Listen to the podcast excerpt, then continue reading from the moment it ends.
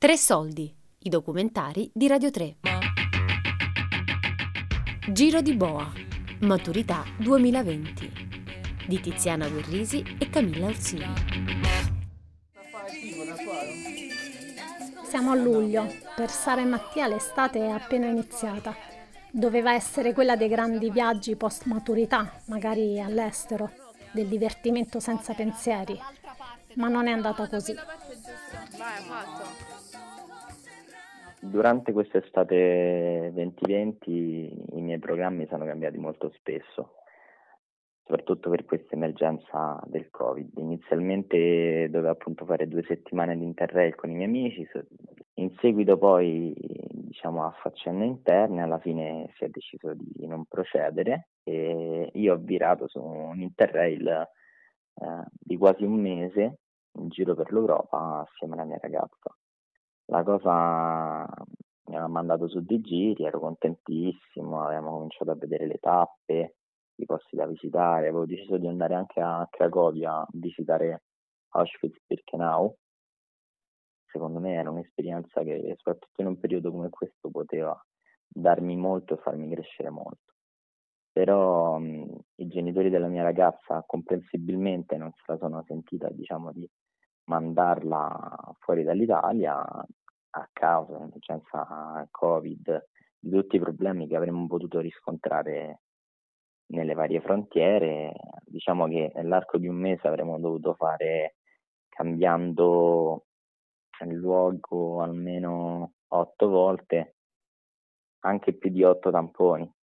Quindi alla fine si è optato per un no e la nostra scelta finale, alla fine ciò che realmente andrò a fare in questa estate che sta durando molto e eh, la nostra meta finale appunto è Trieste, abbiamo deciso Trieste come città perché è una città magica, una città d'autore di cui tutti mi parlano bene e che non vedo l'ora di visitare.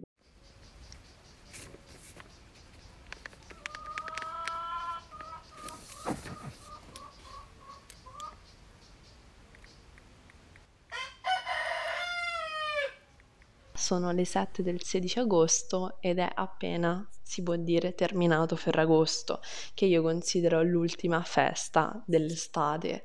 E questo Ferragosto è andato molto bene, non, non l'ho passato insieme al mio solito gruppo di amici, ma quello della eh, sorella del mio ragazzo e ehm, abbiamo organizzato una cosa molto tranquilla, veramente gente alla fine stretta, niente di grande, adesso non sbaglio eravamo una dodicina di persone la sera, verso le 10, abbiamo iniziato a cantare, abbiamo preso la chitarra, abbiamo cantato per tantissimo tempo, tipo tre ore, e alla fine sono andata a dormire verso le 6 di mattina.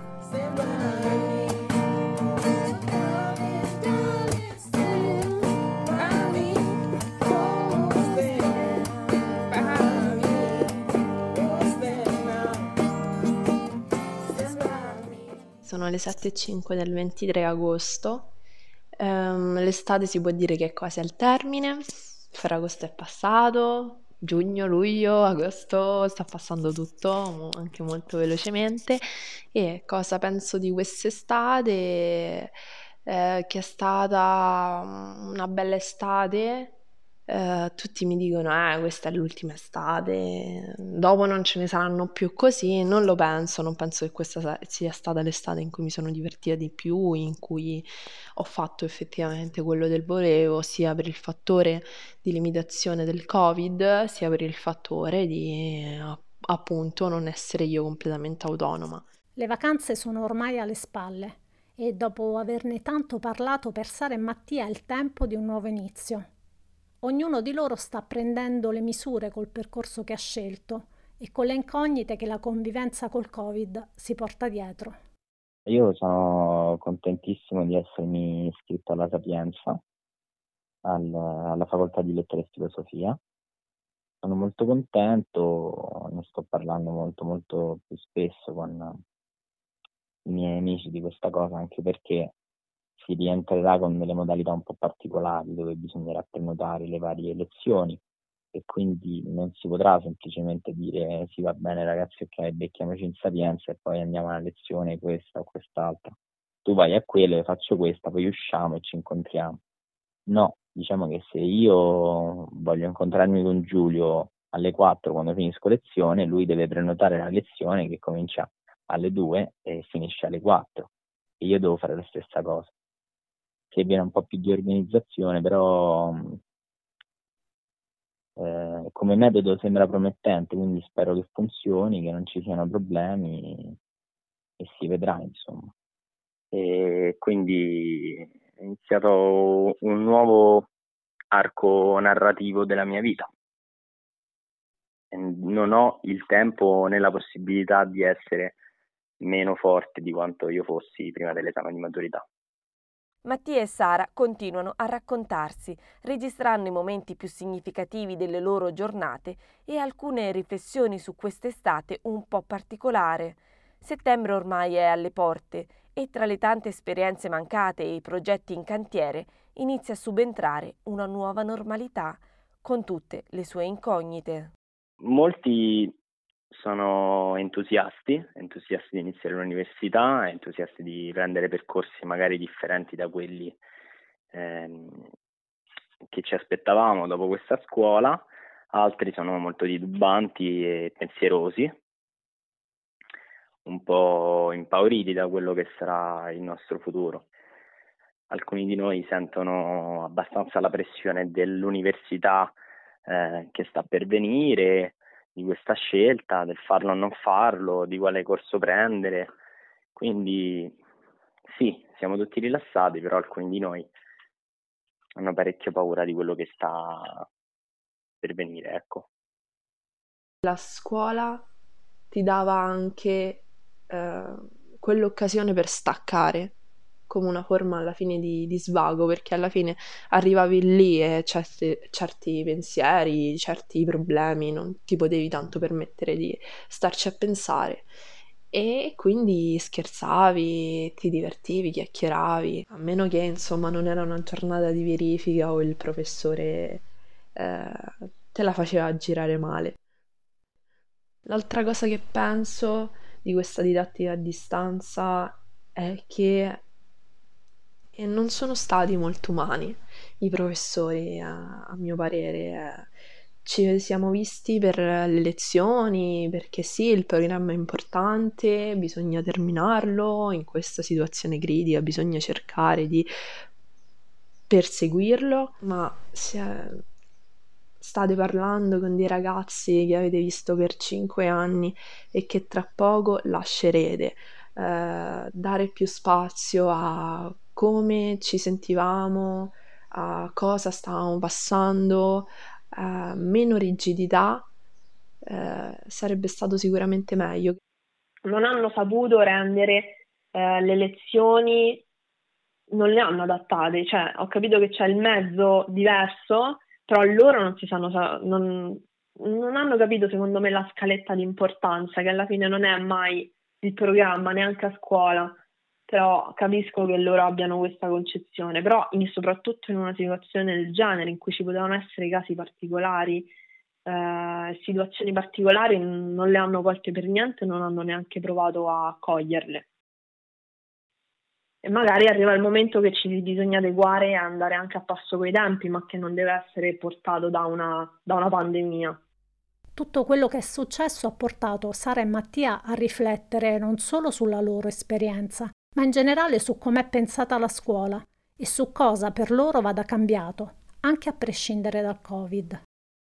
La nostra generazione, a mio parere, molti di noi sono, sono dormiglioni, sono persone disinteressate ma penso che tutto questo sia derivato proprio da eh, il rapporto nuovo che si è posto ormai tra lo studente e la scuola, derivato anche dalla eh, modalità di rapportarsi differente de- degli stessi genitori con la scuola, nel senso che mh, i genitori mediamente adesso sono molto più uno presenti e due estremamente comprensivi con i propri figli.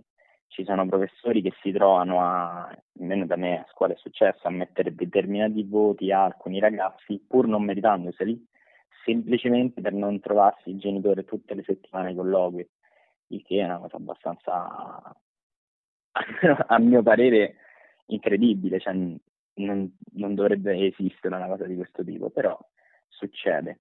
Quindi il ragazzo è stimolato proprio da casa a lamentarsi di più dell'istituzione, che posso dire la mia, almeno per quanto riguarda la mia scuola, sì, è estremamente carente. Diciamo, io appartengo comunque all'istituto teoricamente più elogiato all'interno nel Lazio, se non tra i primi 3-4 in Italia.